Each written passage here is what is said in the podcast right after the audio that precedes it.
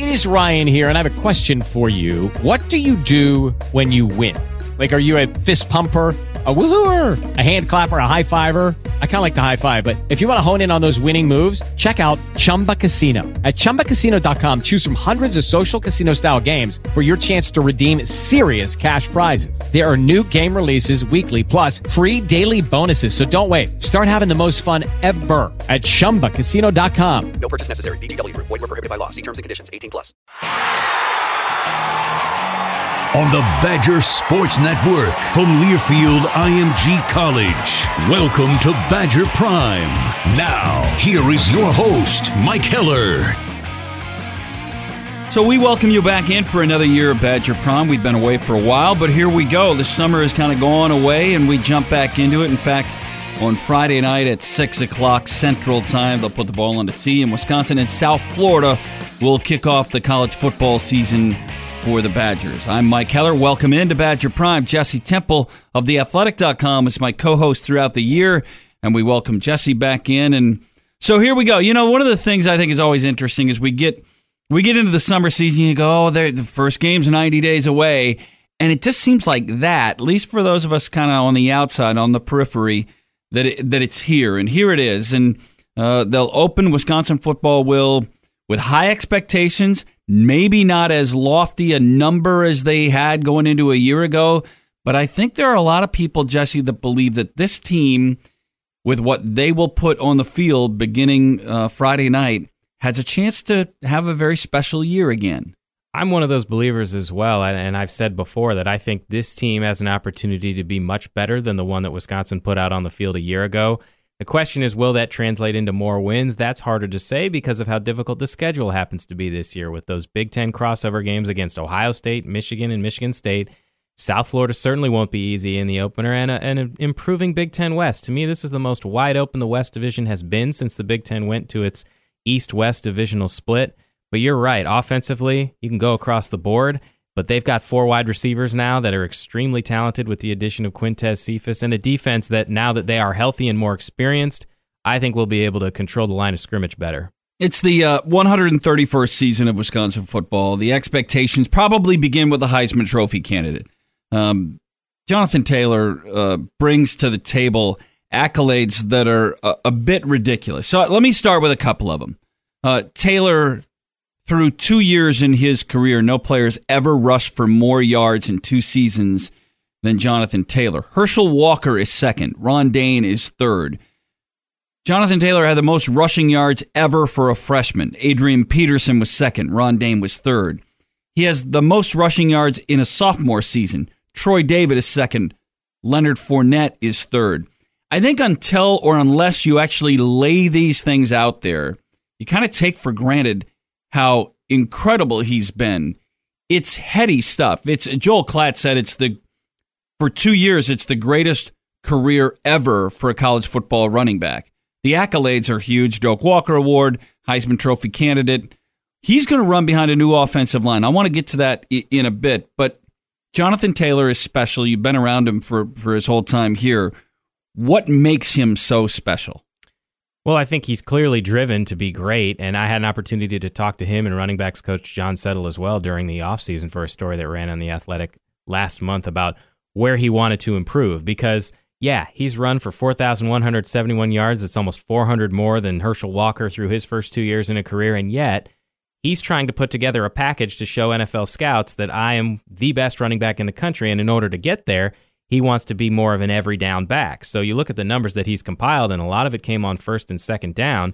He wants to be there on third downs. He wants to be a better pass catcher, a pass blocker. And when I talked to John Settle, he put up some pretty lofty numbers. He said that he thought Jonathan could potentially catch 50 passes this year. Now, I think there's going to be a big jump to make from eight that he made last year to get to 50, but I certainly think it's not uh, out of the realm of possibility for him to get 30 or somewhere in that area. So I think it's his consistent drive to not be satisfied with what he has accomplished and then become even better than what he is, which is the best running back in college football right now. Yeah, and I think one of the other things that we will talk about this throughout the year, and, and, I did, and certainly you did a year ago, is how he's handled the attention. He, he seems to to always be willing to talk. Uh, sometimes, you know, I think you lose sight of how good he is at that part of it.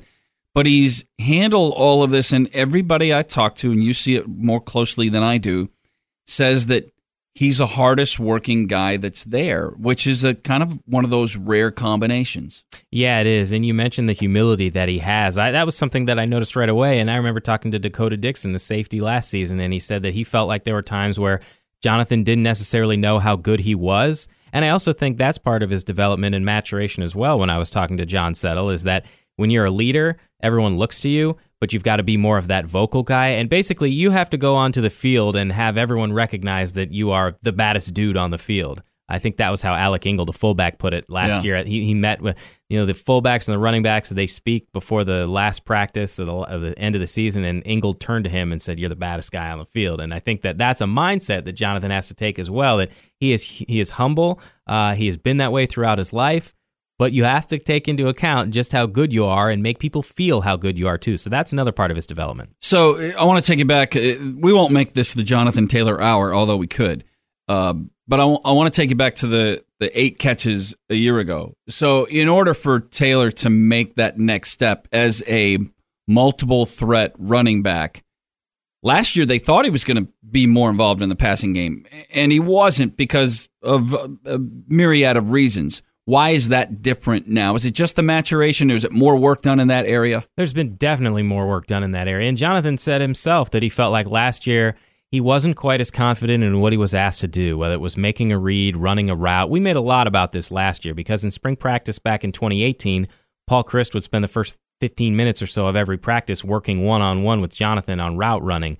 Uh, and so we just assumed, okay, this is going to be this huge jump, and it didn't. It wasn't necessarily there. And part of that, of course, was Garrett Groshek was so good in that Yeah. role. But I do think that he's worked very hard to be better in that area, and I also feel like Wisconsin is going to find new ways to utilize him to get him the ball in space. Because Settle told me if you get him one on one matched up with a linebacker, it's all over. Jonathan's going to win that battle. So get him the ball in space and let him go to work. So we talk about. I mentioned earlier about replacing an offensive line. So there will be those who say Jonathan Taylor's ability to run the football without Michael Deiter and Beau Benzschawel and David Edwards and Tyler Biadasz and Cole Van Lanen. Um, y- y- when when we talk about that area, why is there such great confident in confidence in the ability to have that great running game again with so much departure on the offensive line? I actually think that this offensive line is in position to do very well this year, and they just don't have the household names. I mean, last year there was so much pressure on that group. They had a Sports Illustrated cover before the year. How many offensive lines have an opportunity to do that? And it almost seemed like no matter what they did, they were not necessarily going to meet expectations. Let, let me just back up one step. I, I said without Deiter and Benzschawel and Edwards, they returned Tyler Biadasz and Cole Van Lanen, not without. But the, Deiter, Benzschawel, and Edwards all gone. So as you continue. and and Jon Dietzen as well, who retired from injuries in the offseason. But I think, as you mentioned, Cole Van Lanen and uh, Tyler Biadasz are two big reasons why I think the offensive line can succeed. Because Biadasz is maybe inarguably the best center in college football, certainly from a ratings perspective when Pro Football Focus compiles every game and all the plays. And Van Lanen is up there as well. I think he was the highest rated left tackle in college football. He just didn't start very much. He had one start, but he played more snaps than Dietzen. But even beyond that, you've got guys like uh, Jason Erdmann and David Moorman, guys who have played in 40 plus games. They just don't have a ton of starts. And even some of these younger guys, I know that offensive line coach and coordinator Joe Rudolph is very high on this group. He's had a really solid top eight since spring practice, and it's been the same top eight through this point of the season, and they can rotate. So that's another good thing. If one guy goes down, they can put someone else in, and that is part of the reason why I think this offensive line will be very good this season. All right, so we'll jump into all of the different areas. There's been so much to unpack in an off season, including in recent the last uh, couple of weeks as the changes in this program continue to go forward. We'll kick it off on Friday night at Raymond James Stadium in Tampa. The game will kick at six o'clock. Our network pregame coverage begins at four. So we'll get you all set for the Badgers and the Bulls as we continue on this edition of Badger Prime. As we continue on Badger Prime, Mike Heller, your host tonight, and I welcome in Jesse Temple from theathletic.com. So we talk about expectations. We jumped into that a little bit in the first segment. Expectations on a Heisman Trophy campaign, a reinvigorated passing game, expectations for a resurgent defense with a ton of young, young but experienced talent. Let's talk about the throw game because we went through a first segment without mentioning the quarterback chase, which wasn't really it didn't really develop into that. Jack Coan was the incumbent uh, with the departure of Alex Hornibrook. Graham Mertz, the newcomer on the scene, Chase Wolf competing, uh, Danny Vandenboom competing. It didn't ever become a full fledged fight, as those on the outside thought it might be. Jack Coan took ownership of the job early, and he has held it and earned it, and he will be the starting quarterback on Friday night. I have a story about this that ran this week on The Athletic, talking about what Jack did to put himself in position to be the starter. And it started off the field. We heard a lot this offseason about his leadership and his increased confidence. He made a concerted effort to go do that. I mean, when we talked to him earlier in the week, he mentioned that he would try and sit with a different player at the lunch table every day. He would try to organize events where he could hang out with players outside of the football facility. And that, I think. Hey guys, it is Ryan. I'm not sure if you know this about me, but I'm a bit of a fun fanatic when I can. I like to work, but I like fun too. It's a thing. And now the truth is out there. I can tell you about my favorite place to have fun Chumba Casino. They have hundreds of social casino style games to choose from, with new games released each week. You can play for free anytime, anywhere. And each day brings a new chance to collect daily bonuses. So join me in the fun. Sign up now at chumbacasino.com. No purchase necessary. VGW Group. Void were prohibited by law. See terms and conditions. 18 plus. leads other players to believe that you can be that type of leader. And I know Paul Christus said before that he didn't feel like Jack approached things any differently, but that his teammates viewed him in a different light. But clearly, as you said, he was with the first team offense throughout spring practice. I think some of that had to do with the experience factor, the fact that he did start four games when Alex Hornibrook was hurt last year. But at a certain point, it was not just he's in there because he's the most experienced. No, he was earning those opportunities. So he remained with the first team offense throughout fall camp, and I thought he was clearly the most consistent player at quarterback. We had an opportunity as media members to watch eight practices in their entirety during a 10 day span. So it gave us a pretty good idea of where things stood and he could he could complete shots down the field. I mean, he would lead four touchdowns during a scrimmage, four touchdown passes. Meanwhile, you had Chase Wolf and Graham Mertz working through being young. And I think that that is part of the maturation process at quarterback. I know a lot of fans really want to see Graham Mertz right now, but still, he's a true freshman quarterback and he had to learn the install during the first week. You know, he had some struggles with overthrows on passes. And it all comes with just learning the system. To me, the most entertaining quarterback battle was that backup competition because Chase Wolf and Graham Mertz went neck and neck, back and forth. And that's why both of them are listed as co backups on the initial depth chart behind Jack Coan. So give me a Jack Coan perspective. What we saw in the Pinstripe Bowl, I think uh, the second half, especially fourth quarter and overtime against Purdue, we saw what Jack Coan can be. But I think we also saw it more in the Pinstripe Bowl. Where does he relate, in your view, to what we'll see beginning Friday night to what we last saw in Yankee Stadium in late December? Yeah, I've said this as well over the offseason is that I feel like fans have sort of pigeonholed in, him into being the quarterback that he was last season. And I don't believe that's fair because I think he's going to be much better this season. The circumstances that he encountered last year were incredibly difficult. All Yeah. four of his starts came either on the road or at that bowl site in the Pinstripe Bowl, and they were completely contingent on whether Alex Hornibrook was healthy. So it's not just the confidence in the leadership. I, I think it's Wisconsin, in order to succeed offensively, is going to have to be able to take some deep shots down the field. And in the, in the story that I wrote, I mentioned that that was an area that he was not particularly successful in last year. Now it was a smaller sample size, but you know when he threw nine yards or fewer last season, he completed seventy four percent of his passes. When he threw a ball that traveled 10 yards or more downfield, he completed 20.8% of his passes. Again, it's a small sample size, only 5 out of 24 passes on throws that went 10 plus yards.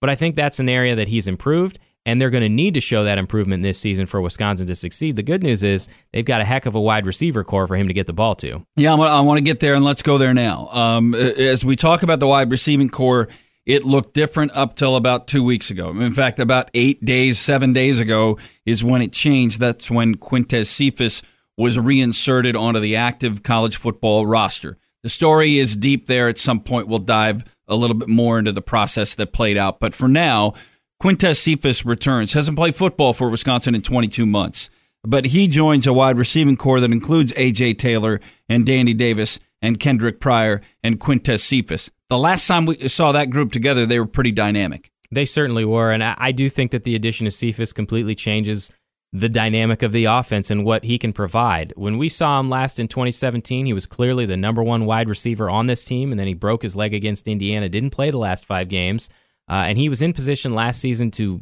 continue on that pace.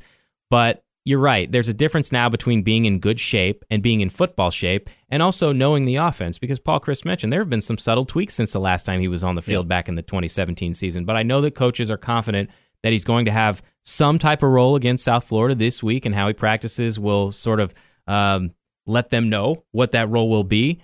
But the more that he gets those opportunities, the better he's going to be. And I don't think it's going to take very long for us to see the player that he was before. Uh, and that's just going to help drastically what this offense can do. Uh, a little insight here. I visited with Ted Gilmore last week, and he said that, that what Quintez does from a study perspective has allowed him to step back in. He said in the first two to three practices that he had zero mistakes because he is so diligent in the film room about what he does. I think people lose sight. Some some people probably look at Quintez and see he, he's a great athlete playing a, an athletic position.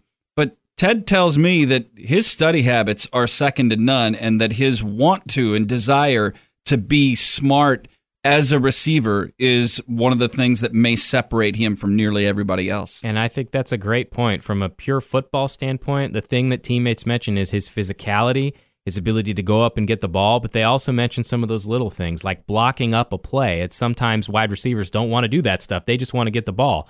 Well, Quintez, for as talented as he is at catching passes, is willing to do those things. And I think that also goes in to his film study. And the other thing is people look at him and they want to follow him. You know, Paul Chryst has said before that he considers Quintez to be a connector of this Yeah. team, a unifier. People from different groups and different backgrounds, positions, they want to be around him. And so when you see the type of study habits that a guy like that has, you want to do that too. And so that only makes this team better.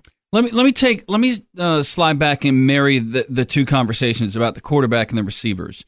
I think uh, the view with Alex Hornibrook is extended plays didn't exist very well. Didn't throw the ball very well on the run. When the pocket broke, we were uh, Wisconsin was in some trouble. What does Jack Coan bring from that part of the game that maybe those wideouts that we're talking about might also benefit from maybe some better legs, feet, footwork that the quarterback uses? I certainly think Jack can do that better than Alex did. And Jack, as a high school quarterback, wound up rushing for over 3,000 plus yards. Now, that is not his number one skill set, and he would be the first to tell you. Uh, he is a pass first quarterback, but if he needs to do that, he can. And I go back to the touchdown run on the bootleg that he had against Yeah, Miami. right. Obviously, they completely fooled the defense, but it showed that he's got some escapability, can get out of the pocket and, and run. So, yeah, I think that is part of his game. I don't think it's as much of his game as Graham Mertz, and certainly not Chase Wolf, because with Chase, that's his number one skill set is his improvisation skills, his ability to get out of the pocket and make something out of absolutely nothing. But I do think that that is something you'll see more of from Jack than what you did with Alex. as we talk about uh, the offense and the throw game, um, not mentioning Jake Ferguson yet is a mistake, and that's that, I mean because he is another wide receiver. Despite playing the tight end position, I'm talking about the threat that he provides, especially when defenses have to cover up on those wide receivers we just talked about, and Jake Ferguson can get mismatches.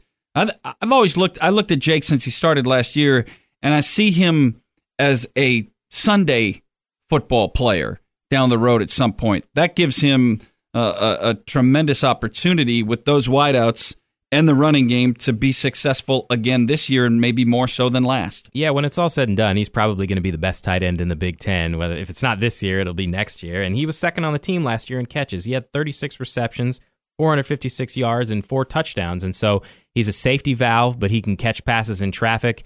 And if ever Wisconsin needed one singular tight end to step up in a season, it would probably be this, simply because there is almost no depth behind him due to injuries. Yeah. Luke Benzschawel is out. Gabe Lloyd is out for the season. Those were potentially your numbers two and three tight ends coming into the season. You know, you have Seth Currens, who's now playing tight end, but has transitioned from safety to linebacker. And then you've got a couple true freshmen uh, in Hayden Rucci and Clay Cundiff. And so that means Jake Ferguson is kind of the guy in that tight end room, which he was going to be anyway. But in some sense, it's even more at another level now. So I know they're going to use him a lot. And to have him in addition to those four wide receivers just makes the offense even more dangerous. Yeah, and, and I want to also uh, quickly talk about depth at the running back position. So Jonathan Taylor isn't going to play every snap uh, as the tailback, even though he wants to be a three down guy. He's not going to be the every guy, every down running back. Who's next? How does that depth look on this team? And because some people are going to wonder who's next, because this is likely Jonathan's final year at Wisconsin. Well, Garrett Groshek right now is listed as the backup running back in the first official two deep that was released for this South Florida week. Yeah. And I think he's obviously going to have a significant role and probably more so than he did last year when he was mostly a third down back, but he could he could run for yardage, he could catch passes, he could pass block. Um, and there have been some instances, which has been widely reported during fall camp, that the Jonathan and Garrett have been used together on the field at the Yeah. same time. And I think that is clearly beneficial because the coaching staff always says, how can you get your best 11 on the field? And Garrett has put himself in that position as a leader and as a contributor. But even beyond that, one guy, one guy who impressed me during fall camp was Nakia Watson. We, we talked a lot about him last season. It didn't really come together. He took that redshirt year. He is so powerful as a downhill back that I think he kind of mirrors what Taiwan Deal gave this offense last year. You know, there's a difference in practice. It's always funny because they don't tackle a lot of times, Yeah. but when they go to a scrimmage and you have live tackling, it's a lot harder to wrap him up. And all of a sudden, he went full steam ahead for a nine yard gain and a first down. So I think he could potentially be that third guy. And also, don't forget about Bradrick Shaw, who's been coming back from that ACL injury and I think can find a role in some way. We come back with more in a moment. You're listening to Badger Prime from Learfield IMG College. Back with you on Badger Prime, Mike Heller and Jesse Temple from theathletic.com with you as we will be throughout the season. Wisconsin opens on a Friday night. They'll do so in Tampa at Raymond James Stadium against Charlie Strong's South Florida Bulls. His uh, record in now his third season, 17 and 8. South Florida's a team, we'll get to them uh, at the end of the conversation, but the interesting facet I think in the game, South Florida was was buried in rushing defensive statistics. I think 122nd a year ago. Wisconsin was sixth. That would give you maybe an With the Lucky Land slots, you can get lucky just about anywhere. This is your captain speaking. Uh, we've got clear runway and the weather's fine, but we're just going to circle up here a while and uh, get lucky. No, no, nothing like that. It's just these cash prizes add up quick. So I suggest you sit back, keep your tray table upright, and start getting lucky. Play for free at LuckyLandSlots.com. Are you feeling lucky? No purchase necessary. Void where prohibited by law. 18 plus terms and conditions apply. See website for details. brain fog, insomnia, moodiness, achy joints, weight gain. Maybe you're thinking they're all just part of getting older, or that's what your doctor tells you. But MIDI Health understands that for women over 40, they can all be connected. Hormonal changes that happen during perimenopause and menopause are at the root of dozens of symptoms women experience, not just hot flashes. MIDI specializes in compassionate care for women in menopause. Their solutions are safe, effective, and FDA approved. Plus, they're covered by insurance. A convenient telehealth visit with a MIDI clinician can be your first step to getting personalized care. They'll tailor a treatment plan for your symptoms and health history so you can get back to feeling great. 91% of MIDI patients get relief from symptoms within just two months. When your body changes, your care should too. Book your virtual visit today at joinmidi.com. That's joinmidi.com.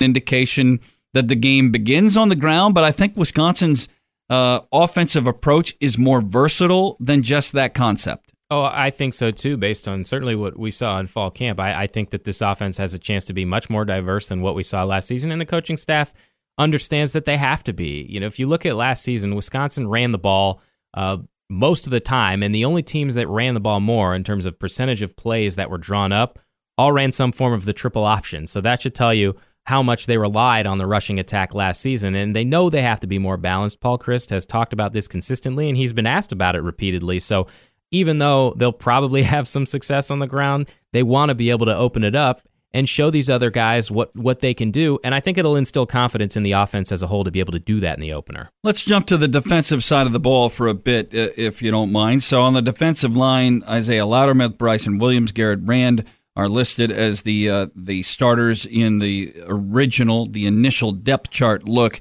at Wisconsin. They lose Olive Sagapolu, T.J. Edwards, Ryan Connelly. Uh, there's a D'Cota Dixon. There, there's there's a lot gone. Andrew Van Ginkel, a lot gone from last year's defense. However, there's a lot of talent that returns that got experience because of injuries a year ago and now matures another year that the the idea of this defense is that they should be better than they were a year ago, statistically and in performance on the field as it measures in wins and losses. And I'm working on a story about this right now, actually. If you go through this two deep, I believe 12 of the players earned their first college start at some point last season, which should tell you how young they were. They were just decimated by injuries. And it started even in the preseason when Garrett Rand suffered the Achilles injury and Isaiah Loudermilk was coming off surgery and couldn't stay healthy. And you opened last season with two defensive ends and Matt Henningsen and Kayden Lyles, who had never played in a college game. Henningsen was a, a redshirt freshman walk on, and Lyles had to flip over from the offensive line. Well, now you've got Rand, and Loudermilk healthy, and you've got Bryson Williams there at nose guard. I think that's going to make a world of difference because to me, the biggest reason this defense struggled last year was in the run defense and the inability to stop it up front. And in 2017, when they had three senior defensive ends, they gave up on average 0.4 yards per rush before contact, which was number one in the Big Ten. Fast forward to last year, they gave up 2.1 yards per rush before contact, which yeah. was 11th in the Big Ten. That's almost two yards per rushing attempt before anyone gets their hands on the guy with the ball. Well, that makes a huge difference over the course of a game. Yeah, and th- that that was uh, a lot of injury related a year ago, as we're talking about. So, give me an idea of how that front seven, because the linebacker replacement is also significant from what it was a year ago. They love their talent there, but let's uh, kind of run down what we get in the front seven for the Badgers defensively. Yeah, well, since we kind of ran through the, the defensive line at least a bit, I'll, I'll go to the linebackers yeah. and the two names that probably stand out the most because fans have seen him on the field are inside linebacker Chris Orr and outside linebacker Zack Baun. Orr has played in 36 games with 16 starts. You know, he's waited his time. He was a starter early in his career. Then he had the season ending ACL injury in a first game against LSU. And last year, there just wasn't a bunch of opportunity for him to get on the field because TJ Edwards and Ryan Connelly were so good. But he is a leader. He's incredibly talented. I think he might wind up being the leading tackler this year. Zack Baun is actually the leading returning tackler. But the other two spots are, are younger guys. Izayah Green-May is the other starting outside linebacker. He really flashed in spring and even more so in fall camp. He's a really unusual build for that position. He's 6'6 and only 221 pounds but he's rangy. He can get after the quarterback, and he's so long that he can uh, cut across passing lanes and just make life a nightmare for a quarterback. And then the other inside linebacker spot is Jack Sanborn, who was the highest rated recruit in the yeah, 2018 right. class, and he played last year in a reserve role. Now he's elevated into a starting spot.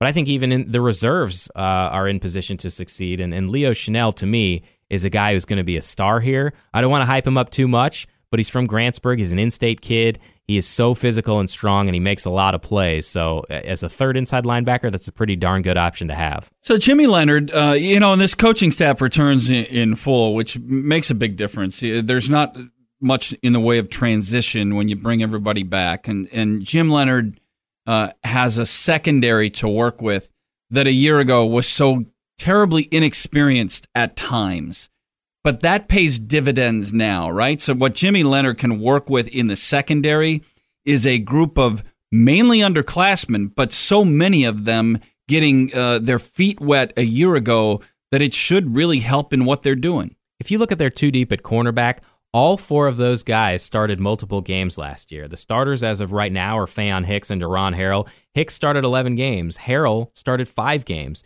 Rachad Wildgoose, who's currently listed as a backup cornerback, started seven games as a true freshman, and Caesar Williams started a number of games as well. Now, the good news is because they're all healthy, Jim Leonhard can rely on all of them. I think he's certainly going to use all of them, and when they go to their nickel package, you could see potentially Rachad Wildgoose as the nickel guy, and so they're going to get a lot of snaps, and even at safety as well. It's it's young talent, but Scott Nelson he started eight games last year. Reggie Pearson suffered some injuries, but he got his first career start at Michigan. He played very well. He had five tackles and he forced a fumble. And Eric Burrell, who started six games last year, is now listed as a backup safety. So I think there's just a ton of talent there. And as long as they can stay healthy, uh, this is going to be just such a better defense this year. Does it change what, uh, and this is philosophical, so you, you may not have a specific answer, but does it change what Jim Leonhard can do defensively? Um, with some of the talent, and now that there is some experience, because maybe, and I'm guessing, it had to be a little simplified with players that just hadn't been on the field much or together. I think what it would mean, philosophically speaking, is that you could potentially take more chances right. because you have more confidence in your defense.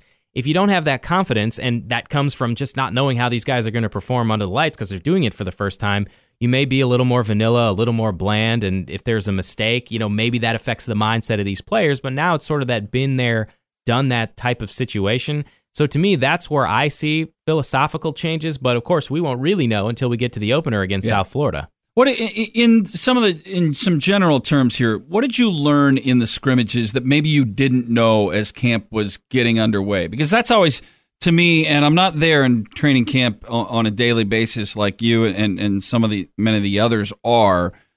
What did you not know when camp began early August that you think you know now? I think it's quality of personnel, and really a lot of times I'm looking for okay, who's occupying this spot? Who came out of nowhere that we didn't necessarily see? And I mentioned a couple of these guys, but the two defensively that stood out the most because you didn't know where they were going to wind up were Izayah Green-May at outside linebacker because during the spring he was with the second team defense. He moved up to the first team when they went to a nickel package.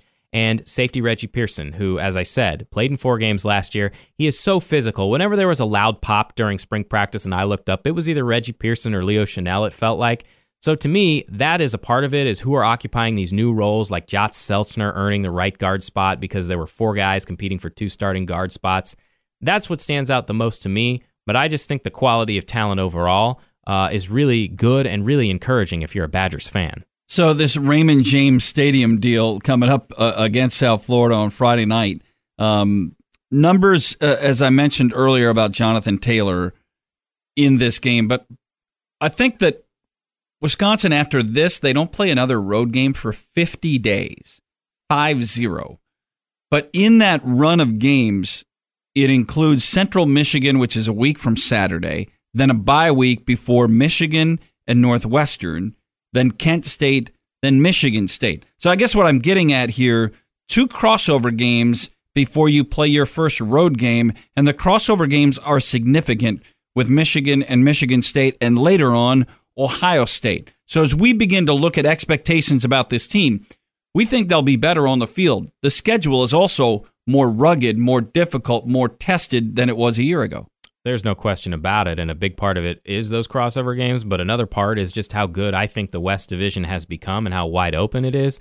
Because a lot of people are predicting that Nebraska will win the West, even though the Cornhuskers went four and eight last season. I mean, they showed a lot of improvement at the end of the year. They went four and two in the last six games, and I think a lot of people are putting stock in Scott Frost and the year two effect. Because when he was at Central Florida in his second year, they went 13 and 0. That doesn't necessarily mean it's going to happen at Nebraska, obviously. But you're right. You look at that five game stretch, and, and Michigan really dominated Wisconsin in the second half last year in Ann Arbor. The offense couldn't do much. They ran 49 total plays, and the defense just sort of wore down. And Wisconsin lost that game 38 to 13. Northwestern ran away with the division last year. They went eight and one. I, I think they go underrated a lot of times. People Yeah. focus on the Iowas and the Nebraskas and the Wisconsins. But they, they won the division by three games. And Michigan State, too, certainly never easy. I think those teams have developed a great rivalry in the last several years.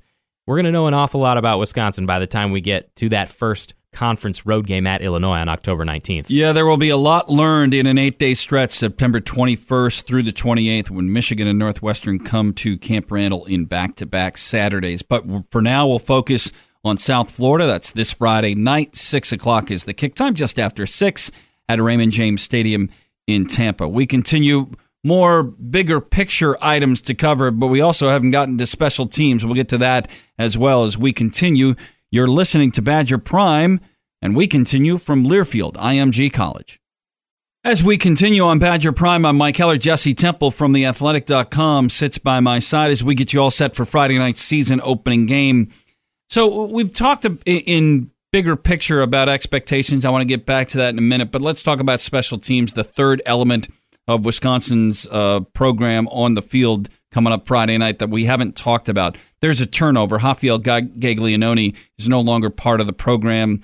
Uh, special teams are significant. Let's start with that part of the of the special teams, the kicking game. Well, Colin Larsh won the starting job out of fall camp, and when before camp started, Paul Chryst said that the competition was wide open. It was between Larsh and Zach Hintz.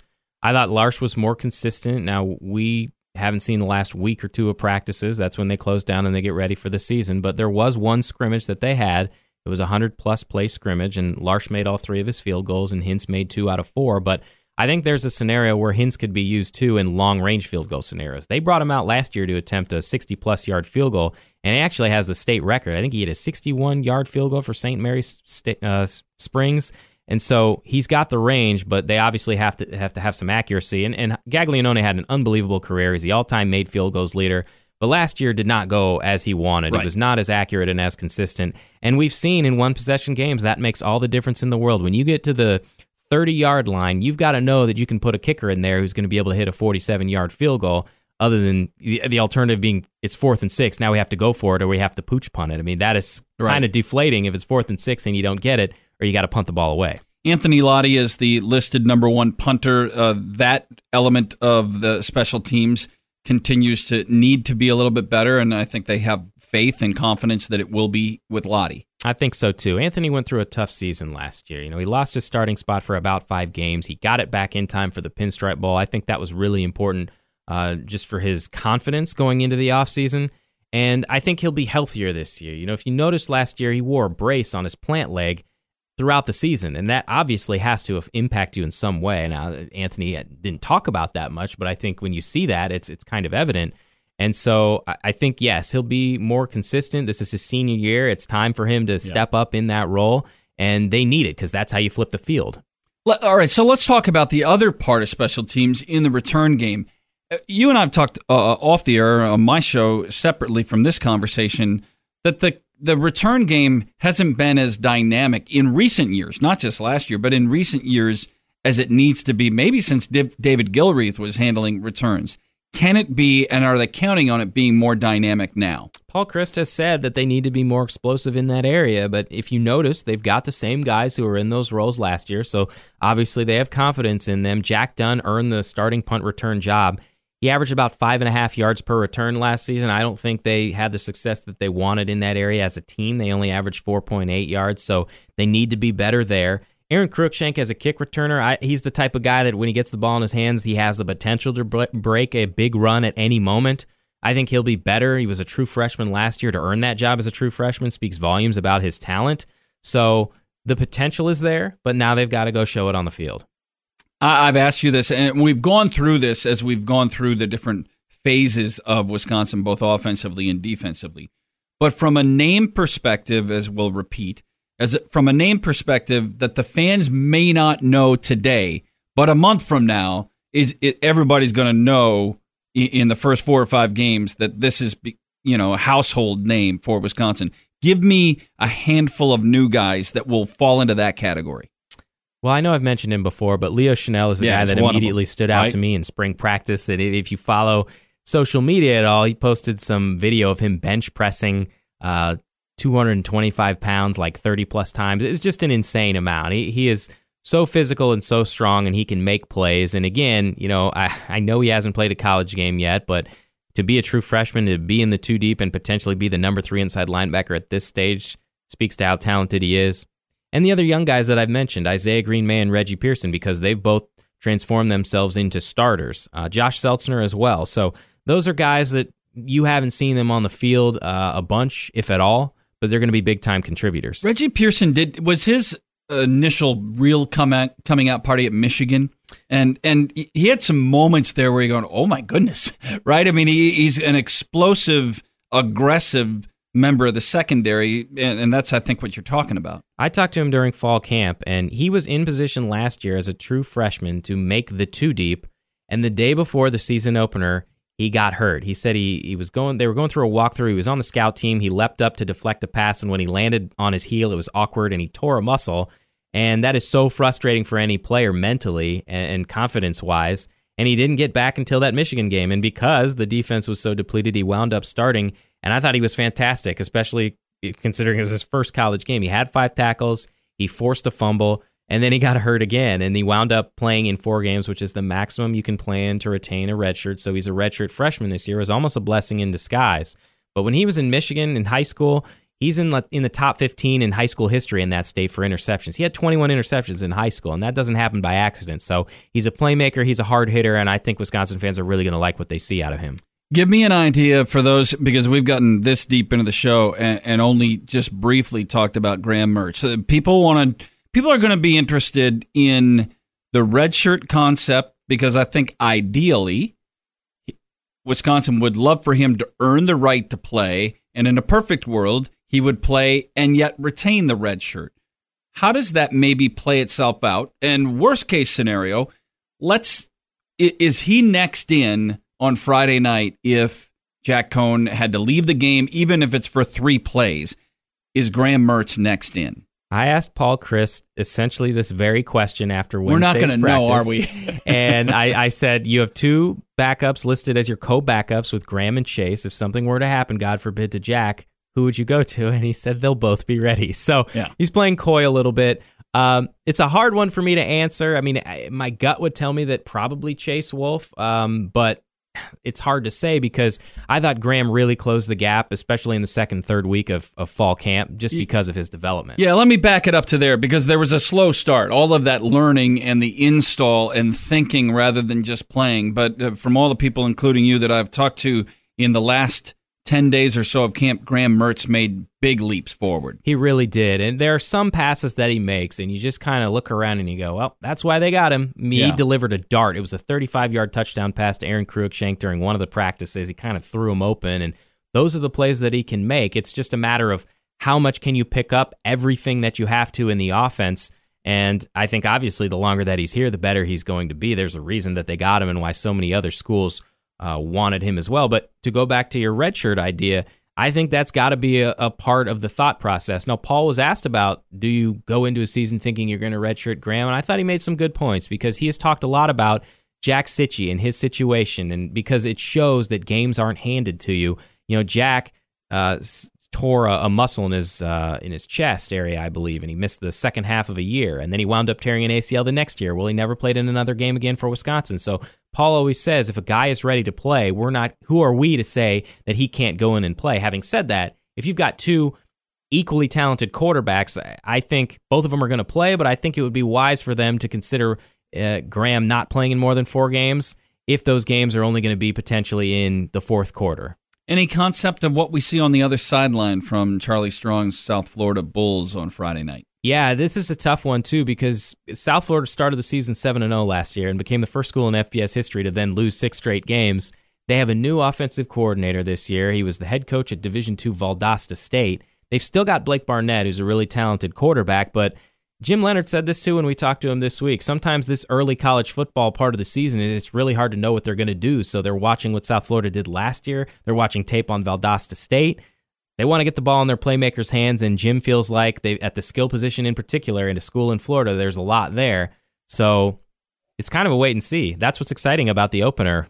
And weather could be a factor, although tropical storm or hurricane will wait until Sunday or Monday to hit Florida. It still will be close to 90 degrees with high humidity as Wisconsin gets ready to take on South Florida. I'll come back and wrap things up in just a moment.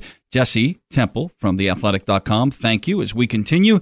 In just a minute, this is Badger Prime on Learfield IMG College. One final time back with you on Badger Prime as we continue. Wisconsin and South Florida, they are coached by Charlie Strong, who's in his third year at South Florida.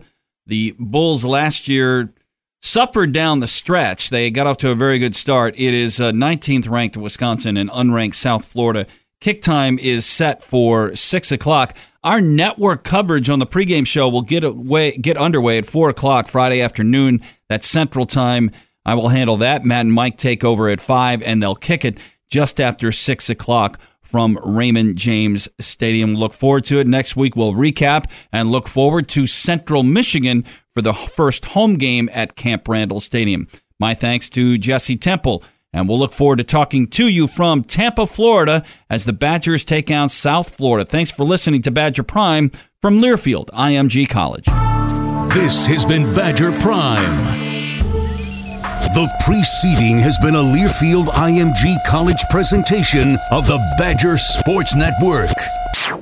Lucky Land Casino asking people what's the weirdest place you've gotten lucky? Lucky? In line at the deli, I guess? Aha, in my dentist's office.